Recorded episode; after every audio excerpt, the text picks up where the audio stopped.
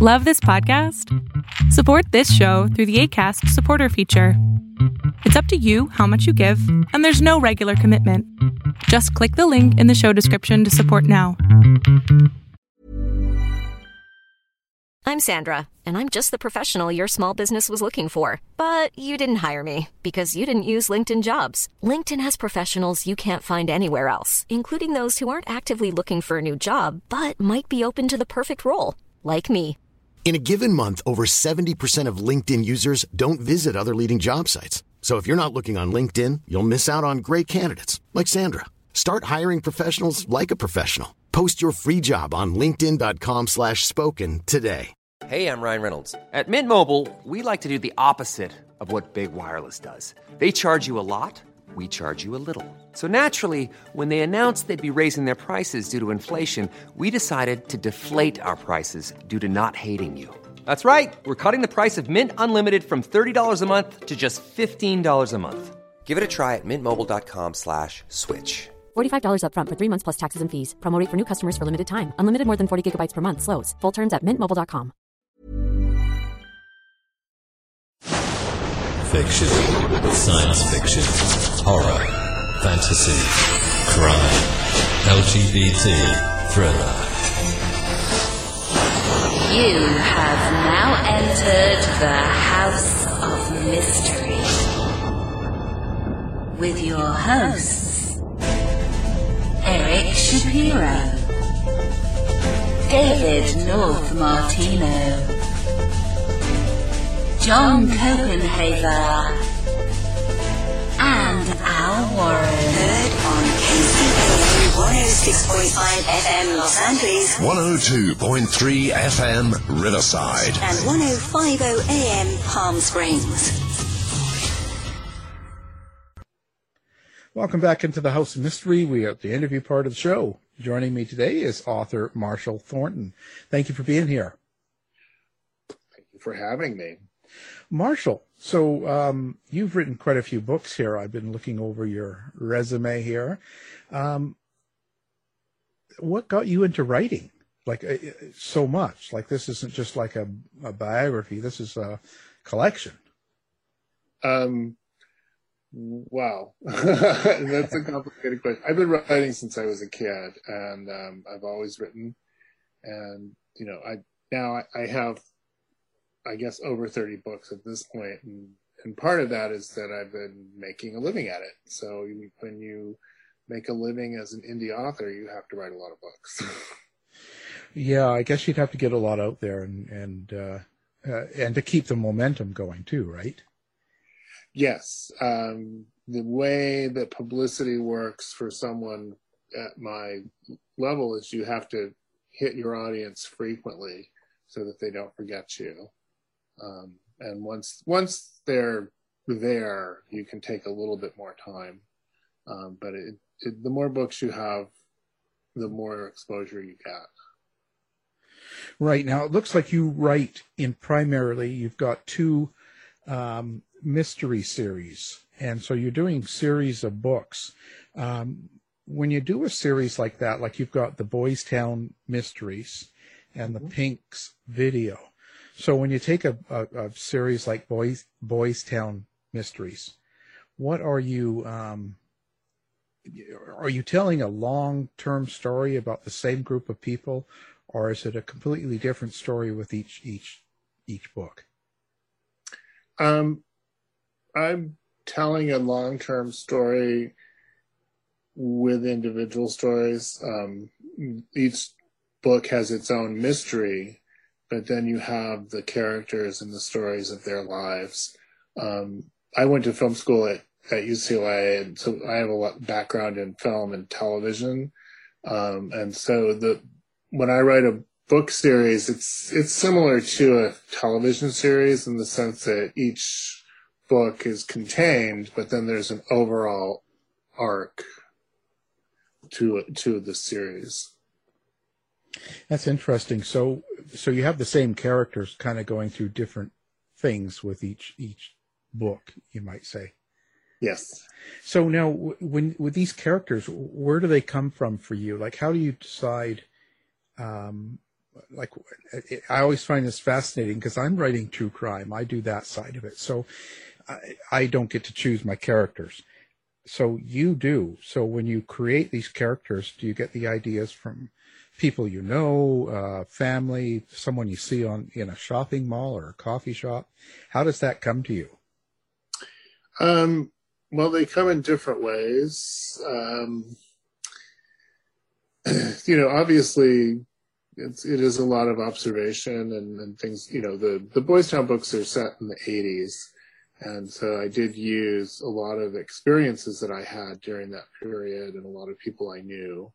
Um, when I started writing the Pink series, which is set in the 90s, part of what I did there was I wanted to set it apart from the other series. So in a lot of ways, the main character is opposite the main character in Boys Town. So that was an interesting way to start thinking of a character is to do different things with him.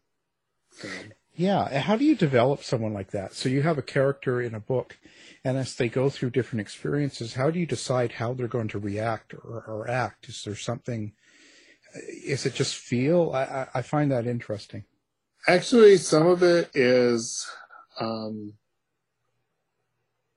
how I feel about other things I've read. I mean, I'm of course a big reader and a big mystery reader, and certainly when you write a long series, and the Boys Town series has 13 books and two prequels, you know, and and by the end of it, I think think of the character as having PTSD because he's experienced all of these things.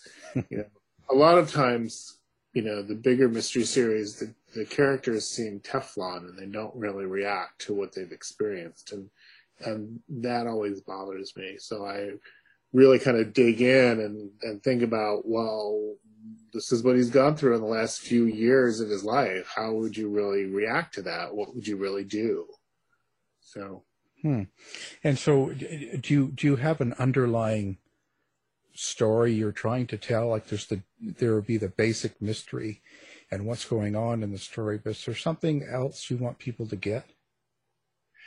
Um, well, both series um, have AIDS stories in them.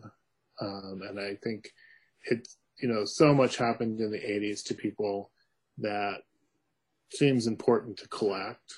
And so, you know, the main character, Nick Nowak, has friends who have the virus and experiences things because of that. And then I don't want to give too much away, but it's no. also quite involved in the Pinx books, um, which are set in the early 90s in, in California. So, you know, c- capturing those experiences um, seems really important to me.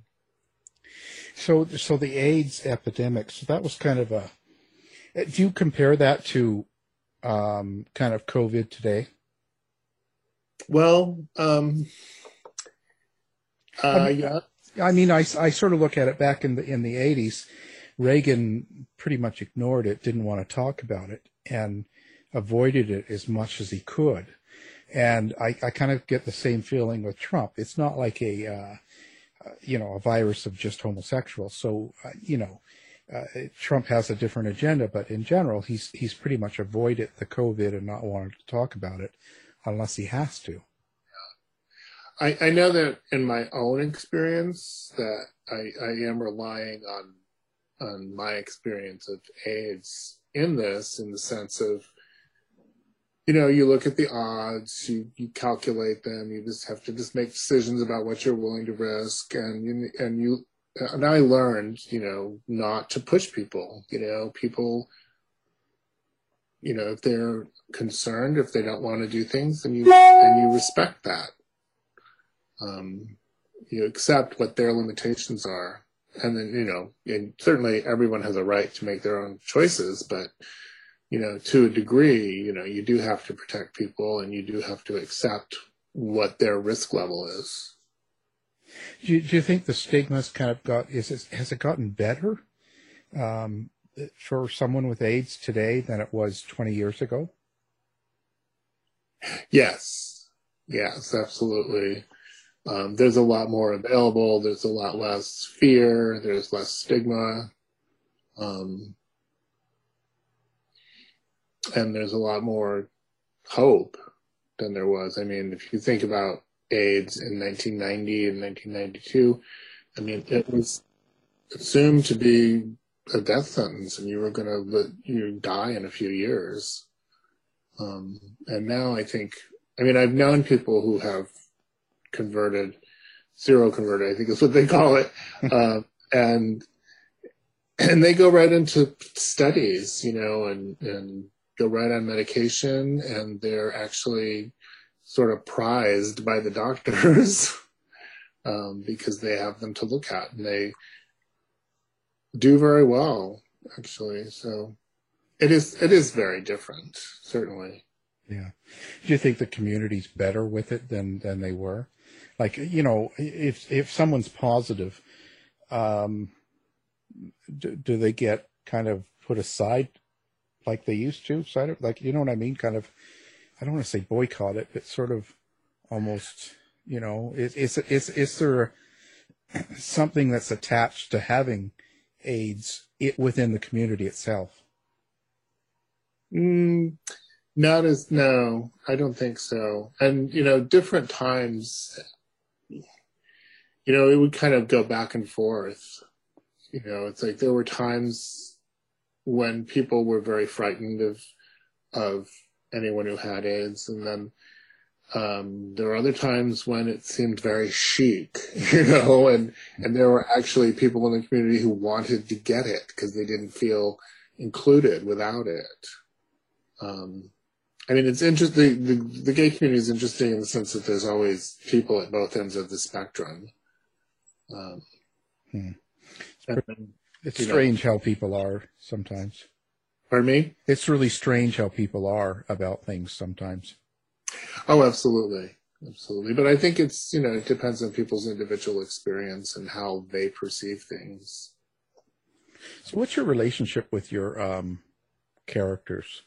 I ask that because um, I've had so many people on doing crime fiction and, and fiction and all of this, and a lot of people are, they tell me their uh, characters are like their kids. They, they are very important to them.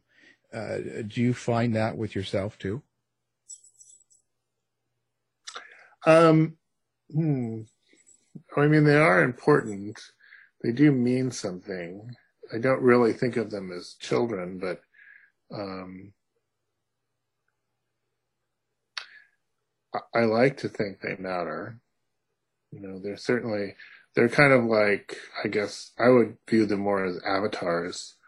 You know, they're they're pieces of me that I send out into the world um, to hopefully do good. well, that's interesting. That's that's kind of that's good. Um, well, uh, so let's talk about mystery. Uh, so, were you influenced by um, old time mystery radio or old time mystery books? Like, what? Where do you draw your um, kind of your your thriller side from? Well, I think probably my most important influence would be um, Joseph Hansen, who um, wrote a gay mystery series in the 70s, 80s, and 90s. He was very influential on me and, and on many people.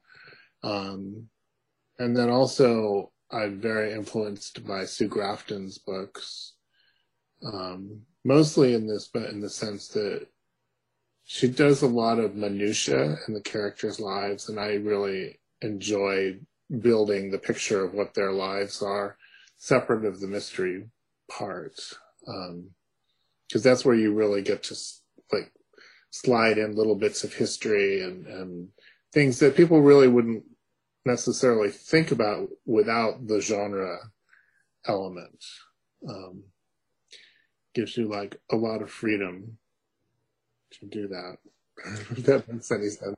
Yeah, no, I'd, I'd imagine, and I imagine when you're writing, um, like when you're doing these series in the 80s and 90s, you're um, you have to uh, uh, go back to that time and sort of emphasize what it was like to live then. Right, and you know, one of the things I hear a lot from readers is that they really enjoy taking that little time travel. You know, people who lived through it um, remember it and they enjoy remembering and they enjoy the different things that I mention and the different places that the characters go and the things that they talk about. Um, and and actually, in a lot of books that are contemporary, there's sort of a taboo about talking about current events. And because I'm writing nostalgia, I actually do have the characters talk about things in the way that we do. You know, it's like for me, no one could ever write about 2020 without actually having conversations about COVID and conversations about Trump, you know, is, uh, and then those conversations as a writer are great because they then show you who the characters are as they take different positions. Yeah, because, you know, I think people look back at things remembering mainly the good things. They don't really hold on to a lot of the bad stuff. So when you look back at the 80s and 90s, you know, you people a lot of times will say, it must have been so good to live back then. Well, th- there was stresses and problems then too. Oh, absolutely. Uh, we have a tendency to look at our contemporary world and say, oh my God, this is so shocking and new. And, you know, the divisions in this country go back 150 years. yeah, I know. You know they're just particularly evident right now, um, but they've always been there. Um, and it's very, it's odd in many ways because um, socially, there's a lot in this country that's much more comfortable than it was when I was a kid. Although certain elements of politics were much better when I was a kid. Yeah, but I, I think it sort of represents the time. Like, you know, back in the Reagan days, uh, we knew that there was an oppression uh, from Reagan and the Republicans against against gay men and stuff, and and I think that um, it, I guess we weren't quite as aware of it on the day to day because you you didn't have Fox News, you didn't have the internet and all this stuff, so you would hear bits on the news and you would hear things happen, but it didn't, it wasn't in your face every single day. You weren't on like Facebook or Twitter and seeing comments constantly and people flying things back and forth. Well, yes and no. Um, in the 80s, 70% of the population didn't think it was okay to be gay. Right. And that number has flipped. Now that's 30% of the population. Now, certainly that 30% of the population has a much bigger megaphone right now. But in the 80s, you were much more likely, I think, to come into contact with someone who would say something to you that was offensive and expect you to just swallow it. Whereas now they, they kind of blindly do it on the internet. That's true, but you know, it's like it's much, people are much better behaved in person than I think they were in the 70s and 80s. Hmm. Yeah, it's interesting. It's really interesting. Um, so, so, your characters, um, do you get into relationships as well? Do I get? Well, I mean, it, it's a, it's it. They're you call them gay mysteries. So, are we talking okay. the characters are all gay and that sort of? It, um, well, well, I mean, most most the main characters are gay, and a lot of the characters are gay, and they're in different kinds of relationships. Certainly, um, Nick Nowak has like three main relationships during that series, um, and then in the Pinx video mysteries, you know, that revolves around a guy who's lost his lover to AIDS and he's very close with his neighbors who are a couple who live downstairs from him and you know they run around solving murders. So i mean there are straight people in all the books but you know they kind of mix as you do in and out. Um, but they both they both take place in what were at the time very gay neighborhoods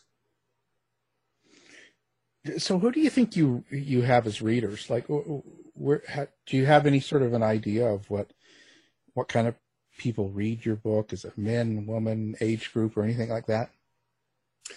Um, it's shifted over the years. You know, I started out working with uh, co- several um, M slash M romance publishers, and even though my books are not romance, um, and those are were companies run by women, directed at women, and so I do have a large female audience. Um, uh, but I've over the years I've collected a lot of male readers, approximately my own age, from 50s and 60s, and you know I would say a lot of my female readers are are older too, um, and some of that is that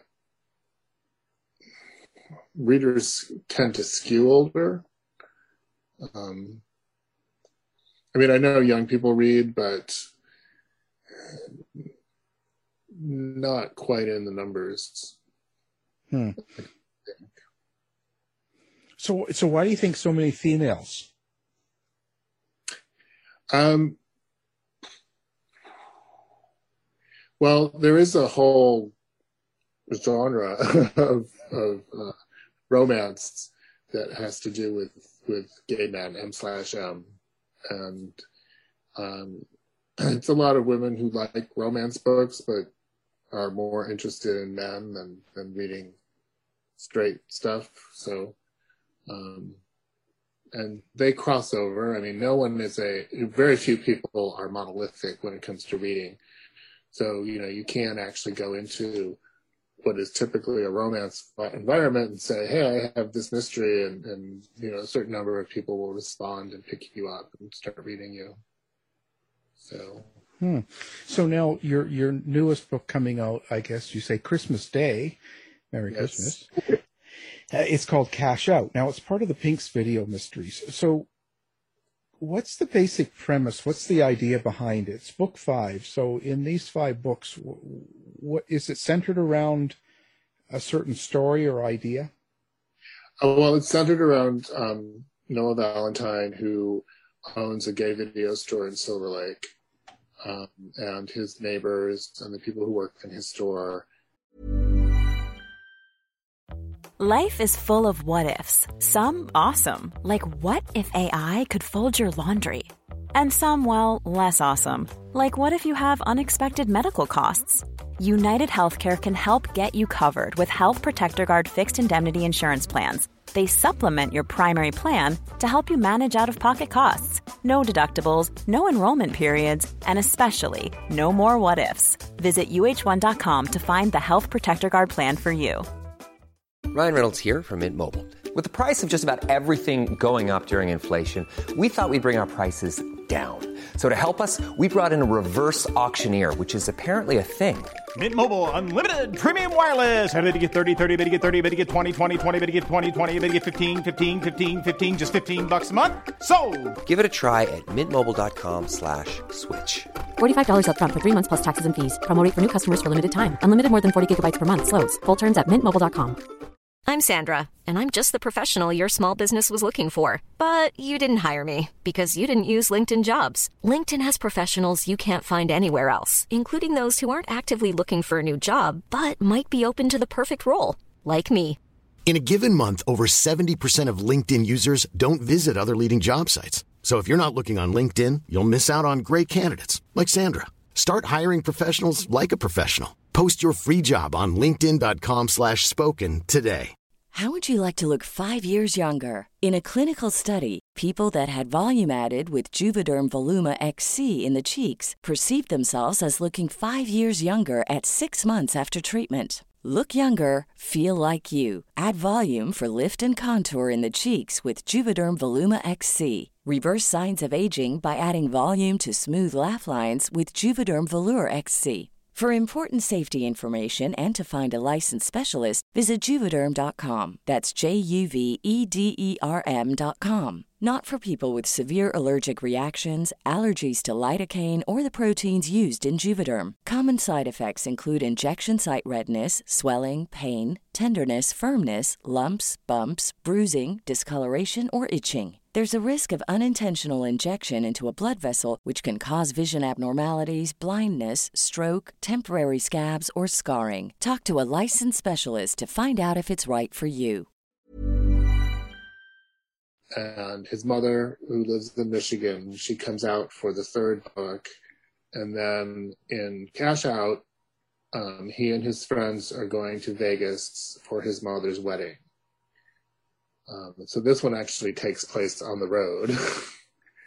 um, and of course, bad things happen. They always do. Uh, uh, well, I'm just interested. So, is, is are they? Is it like a murder mystery? All of these are centered around a murder. Yeah, the the Pinx books are really kind of they're cozies with a few liberties that I've taken. Um, usually, a cozy is not set in a larger town, but because I'm focusing on a gay neighborhood, it's a little bit insular. Um, and a group of particular friends, you know, they are, they definitely qualify as, and they're amateur detectives and, um, it's kind of that end of the mystery spectrum. Whereas the, the Boys Town books are much more gritty, kind of noirish books. Mm-hmm. Um, so, so when you go to write, how long does it take you to do a book, roughly? Um, once I get going, ten or twelve weeks. Um, which sounds really fast. I, when I went to film school, I, I studied screenwriting, and we had to write a script every ten weeks. So I learned to write fast. and, and, so, what do you? So, if, if someone is brand new and they're interested in writing like you do, and getting into it, what would you give them for advice? Oh, hmm, well, I I think I'd start by asking questions. You know, what are they interested in? What kind of things? What books do they like? You know, I think a great piece of advice, and I don't remember who said this originally, but you know, you do need to write books that you'd like to read because you spend a lot of time reading your own work um, as you develop it. So, you know, you can't can't just write something because you think it's commercial. You know, you have to write what you like and what you want to read. It's a starting point, certainly. It's really interesting. Do you have any? Did have you? Do you ever get writer's block? That sort of story or a feeling where um, you're frustrated and you can't seem to write? Not, not really uh, not in a very long time. I do occasionally run into a block with a particular book, and I have set books aside for years and gone back and finished them much later um, for that reason. But I don't know that I wouldn't call it a writer's block because I'll just start a different project. yeah, you change or do something different. Yeah. I, I, you know, this is how I make my living, so I can't afford a writer's block. can't afford to stop at the same time.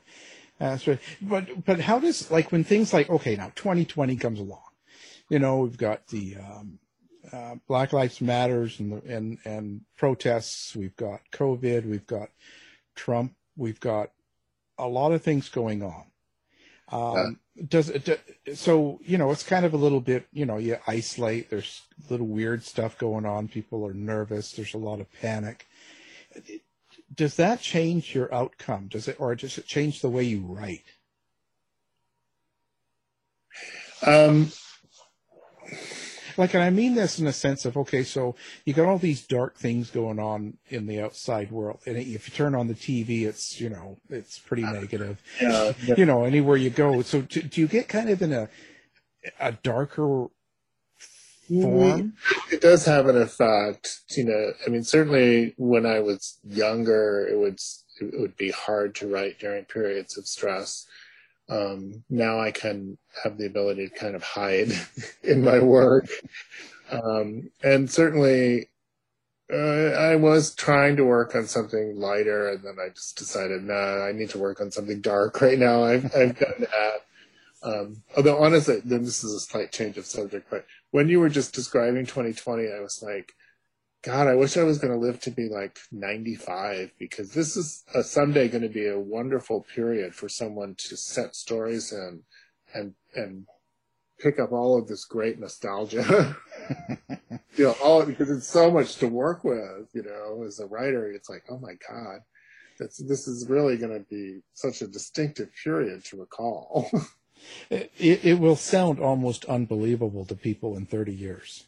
Oh my God, absolutely. Right. It's a lot of the stuff that comes out and, and when it gets written about, people are going to go, Oh, how would they do that? That doesn't sound right. You know what I mean? That's going to be a, a common I hope thing. it doesn't disappear. Because if you think about it, um, the pandemics and things that we experienced in 1919 and in that part of the 20th century, they're not written about very much. You know, suddenly we're seeing all of these historical pictures of people in masks, and you know, it's, like, oh my God, that was very real. People lived with this, and we don't have that literature to rely on. It just didn't get written about very much. Whereas, you know, we have a ton of literature about World War One and World War Two, you know, which were, of course, very important, but fewer people died. Right. Right. So we don't really have, you know, we didn't lay down for ourselves the blueprint on how to deal with this. Yeah, it's kind of it's kind of uh, unusual. It's it's strange how what how and what people write about, and what what gets reproduced over the years. Because maybe there were things that just weren't weren't kept. Well, that could be true. Yeah, absolutely. Yeah, it's all it's yeah, it's kind of a weird thing. I always find it interesting. Do you th- what do you think of of um, if you were to go uh, back in time? Like, what do you like mysteries and and murder stories from the 60s, let's say, as compared to now? There's quite a difference in in in the style of writing. Do you think um, the style was better back then, or a better form, better written? And I, just You know, I don't know that I'm broadly enough read to really talk too much about that. I have most of my historical mystery reading is from the 30s, you know, Dashiell Hammett and Raymond Chandler. Um, and I, I don't really read, I have not really read a lot of mysteries from the 60s. And I do read some now, but um, writing as much as I do makes it harder to read because I basically read all day. so you want to get away from it, yeah. Absolutely. so, um, I mean, I do really love noir stuff, you know, from the 30s and 40s. Um, and I, I do like a lot of contemporary books. You know, I, I like Michael Connelly a lot and just finished his latest Lincoln Lawyer book. Um, Hmm. But I don't I really can make a judgment about what's going on in the mystery scene based on the few things that I do read. Where do you see yourself in 10 years? Oh, at the computer writing. oh, maybe it'll be tapped into your brain by then. well, I mean, are you, are you just going to keep writing mysteries, or do you think you'll reach out and kind of go into other areas? Um, I have written some um, uh, kind of romantic comedy books. I, when I was in film school, I would go back and forth between rom com and, and thrillers, and I and I do often do that. So I have a couple of different books that I've written. I've written a ghost book. I've written a book called Femme, which is about um, gender expression. Um, and they're they're comedic little books that people like. So, and I've written a time travel book, which um, actually kind of comes from my life, my enjoyment of nostalgia and history. Do you have like a paranormal side too, or something like that? Um, I don't go too much further than ghosts. Yeah, I mean, I've thought about you know th- there is a whole paranormal mystery genre, um, which um, I, I've read books like that and enjoyed them, but I don't know that I, I haven't really wanted to do one yet. So, hmm. interesting world. Well, so so do you have a website or do you have a place that you like people to go? One place to find you and find out all your stuff. I do have a website, which is um, marshallthorntonauthor.com, and I'm on Facebook and actually very accessible that way as yeah. well. So, well, a lot of people are. It seems like nowadays. Yeah, I mean, and I have you know a little author group on there and stuff. So, and I have a mailing list that you can access on my website. Mm. I'd let people know about sales and things like that, books coming out. Well, that's great. That's great. So, what are your outside in- influences? Do you have any? influences beyond yeah. writing? Yeah, beyond writing, outside uh, of writing. Uh, you mean like things that I like? You yeah. Know, I mean, um, I like cooking and gardening and movies and um, yeah, all, all the good stuff. Yeah, yeah. I've actually been very into gardening. I'm in the process of hopefully building a house soon. Um, and I'm looking forward. So it would be the first time I've ever lived in a house that I owned. Um, I have lived in apartments that I owned, but um, this is the first time I have my own backyard. well, that's good. Uh, it, it, gets tiring, all the maintenance. oh yeah, it is actually not a very large backyard. So yeah, yeah. So you know, it, it, it's all great for the first while, but the novelty wears off a little bit when you have to keep on trimming and cutting and all that stuff. But yeah, well, I'm actually not planning a lawn. Um, oh. planning a more natural look, and uh, I'm in northern Michigan, and so um, a lot of people up here do natural gardens and stuff to help support, you know, the bees and the butterflies and everything that come through here. Um, and not a big fan of big lawns and having to take care of them. Yeah, yeah. So I'm actually looking at my yard, looking at my property, eye toward. I don't want to work work a lot, and I'd like to help nature. So what am I going to stick in the ground and cross my fingers? yeah, it can work. It can work. You never know. Well, well, certainly I've had a pleasure talking to you, and um, I'm going to put your uh, books and website up on ours so people listening can do one click, find you, um, say hi, do whatever, buy buy your book, and hey, you know, uh, cash out. So so video stores. So do you think people know what they are nowadays?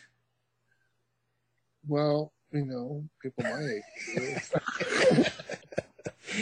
Did you ever think that would happen? that's kind of crazy if you think you know when we back the day you go out and rent videos all the time and even when i went to dvd do you ever think that would all go away um not really although in retrospect i wonder why i think that because you know media has just been changing all the time since the 70s yeah so yeah. i mean I guess at this point, you know, everything's streaming and it's hard to imagine how it's going to change from that, but maybe it will.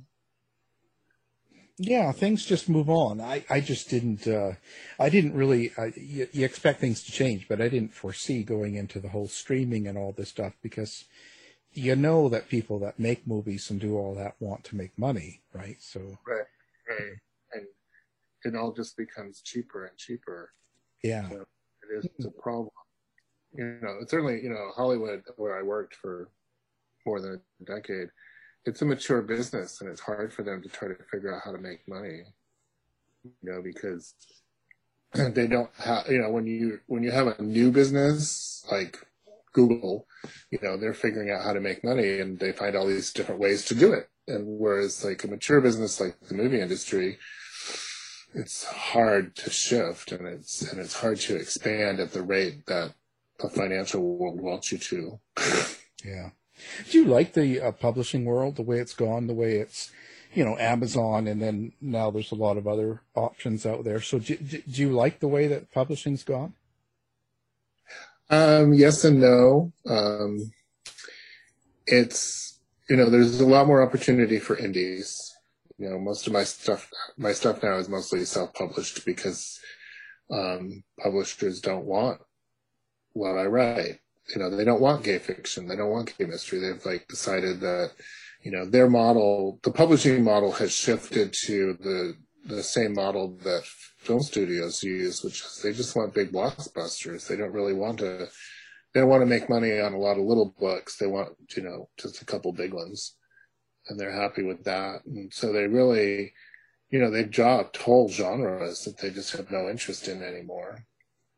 Um, and so that's challenging. But at the same time, you know, if you're writing one of those genres, it's it's not that difficult to step in and say, "Oh, I'm just going to do it myself and keep all the money."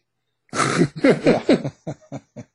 yeah, I mean, I just wonder because there's there's also a lot of people that just there's a lot of bad stuff that goes out now, right? Because there's nobody to really, um, I don't know, regulate it. Not that that's not the right word, but there's not a lot of people to check over things, you know. Well, you know, people assume that a big publisher is acting as a gatekeeper to keep bad work out, but you know, I I read mainstream books and they're not that great. yeah, I know. I, I think what it is is that they're they're crossing over now. I think that they they have their low end and high end, and I think self publishing does as well. Yeah, I mean, you, I mean, certainly if you're going to self publish, you really have to, you know, have a good editor, which I'm lucky enough to have, and you have to be able to come up with decent covers, and you have to have people proof your work for you you know, um, and you have to recognize that people are going to hold you to a higher standard than they do Macmillan, you know, because they're out to get you. how well? How does that? That's interesting. How do you feel about uh, critics? How do you feel about uh, the access that so many people have, and they they can write things about you? Um, um, well, I would tell a new writer not to go to Goodreads until you have at least a thousand reviews. Yeah. You know, once you have a number of good reviews, then it then it becomes a lot easier to look at somebody and say, eh, whatever, you know, who's being critical. And, you know, it's also important to look at how they're being critical. Um, I, going back to my education again, it's like, you know, my, our primary class was to read each other's work and sit around and criticize it. And so occasionally people in reviews will say something constructive. And, you know, I actually listen to that. And, but so I've learned, you know, you look at certain reviews and it's like, oh, this person's just mad. right. Yeah. But at other times it's like, well, this is, you know, okay, that's a fair criticism. You know. Yeah. You, you have to also remember that it's like, you can't take the bad reviews very seriously and you cannot take the really great reviews that seriously you kind of have to look in the middle yeah you kind of have to yeah. You have to do it grounded. I mean you can't be you can't write something for everyone right? Like not everyone's going to like you. No you can't. Um, although you know it's also though some, sometimes it's really valuable to read reviews because you get surprised. Uh, i once had a this straight guy wrote me a letter because he'd gotten one of my books for free on Goodreads without even knowing what it was. And he wrote me a letter about how he started reading the book and and just really was interested in it and surprised and, and at the same time connected with it. You know, it's like he, he saw the commonality of experience, but he also thought differently about things um, because he saw, oh, well, that actually makes sense. You know, it's like this is how people are different, and this is how people are the same, and he was able to to really enjoy the book. So that was actually, you know, things like that happen all the time, and it, that's one of the things that makes looking at things like reviews worth it. But not until you've got enough. yeah, yeah, yeah, because it can really depress you, right? It could really uh, oh yeah, it's not unusual for a new writer to start out, and there's enough people out there that are like wanting to get in your way that you'll have five bad reviews, and that's all you'll have for a while. Yeah, yeah, um, yeah, and you don't want it to throw you. You want to keep focused on what you're doing rather than absolutely, you know, some some petty yeah. review. The the answer to most questions for writers is write another book. keep moving, keep moving. Yeah, it's like people say, well, you know, what do you do for promotion? Write another book. what do you do if, the book doesn't work out? Write another book. well, there you go.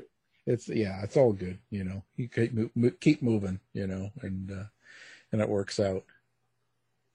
Well, it's been a pleasure. Um, yes, again, the, we've been talking to uh, Marshall Thornton and talking about his uh, mysteries and uh, his new book's coming out on uh, Christmas Day. Um, Cash Out. Um, thank you for being on the show. Thank you for having me. To find out more about our show, guests, or to listen to past shows from our archive, please go to www.houseofmysteryradio.com. Show's over for now. Was it as good for you as it was for me? Well, good night. This has been a production of Something Weird Media. I'll be back. Imagine the softest sheets you've ever felt. Now imagine them getting even softer over time. That's what you'll feel with Boll and Branch's organic cotton sheets. In a recent customer survey, 96% replied that Bowl and Branch sheets get softer with every wash. Start getting your best night's sleep in these sheets that get softer and softer for years to come. Try their sheets with a 30-night guarantee. Plus, get 15% off your first order at bollandbranch.com. Code BUTTERY. Exclusions apply. See site for details. ACAST powers the world's best podcasts. Here's a show that we recommend. The Real Housewives is a guilty pleasure for most, but if you're looking to not feel guilty about that pleasure, tune in to Everything Iconic with me, Danny Pellegrino, where I break down all the messy moments and behind the scenes antics of Bravo's popular franchise. And on Everything Iconic, I also interview celebrity guests like Kelly Ripa, Keke Palmer, Drew Barrymore, Cameron Diaz, and more about their guilty pleasures, their past work, and so much more. So if you're pop culture obsessed and find yourself watching way too much reality TV like me, tune in to Everything Iconic with Danny Pellegrino wherever you listen to podcasts. ACAST helps creators launch, grow, and monetize their podcasts everywhere. ACAST.com. You've been listening to the House of Mystery radio show. To find out more about our guests, hosts, or shows, go to www.houseofmystery.com. Show's over for now. Was it as good for you as it was for me? Well, good night. This has been a production of Something Weird Media. I'll be back.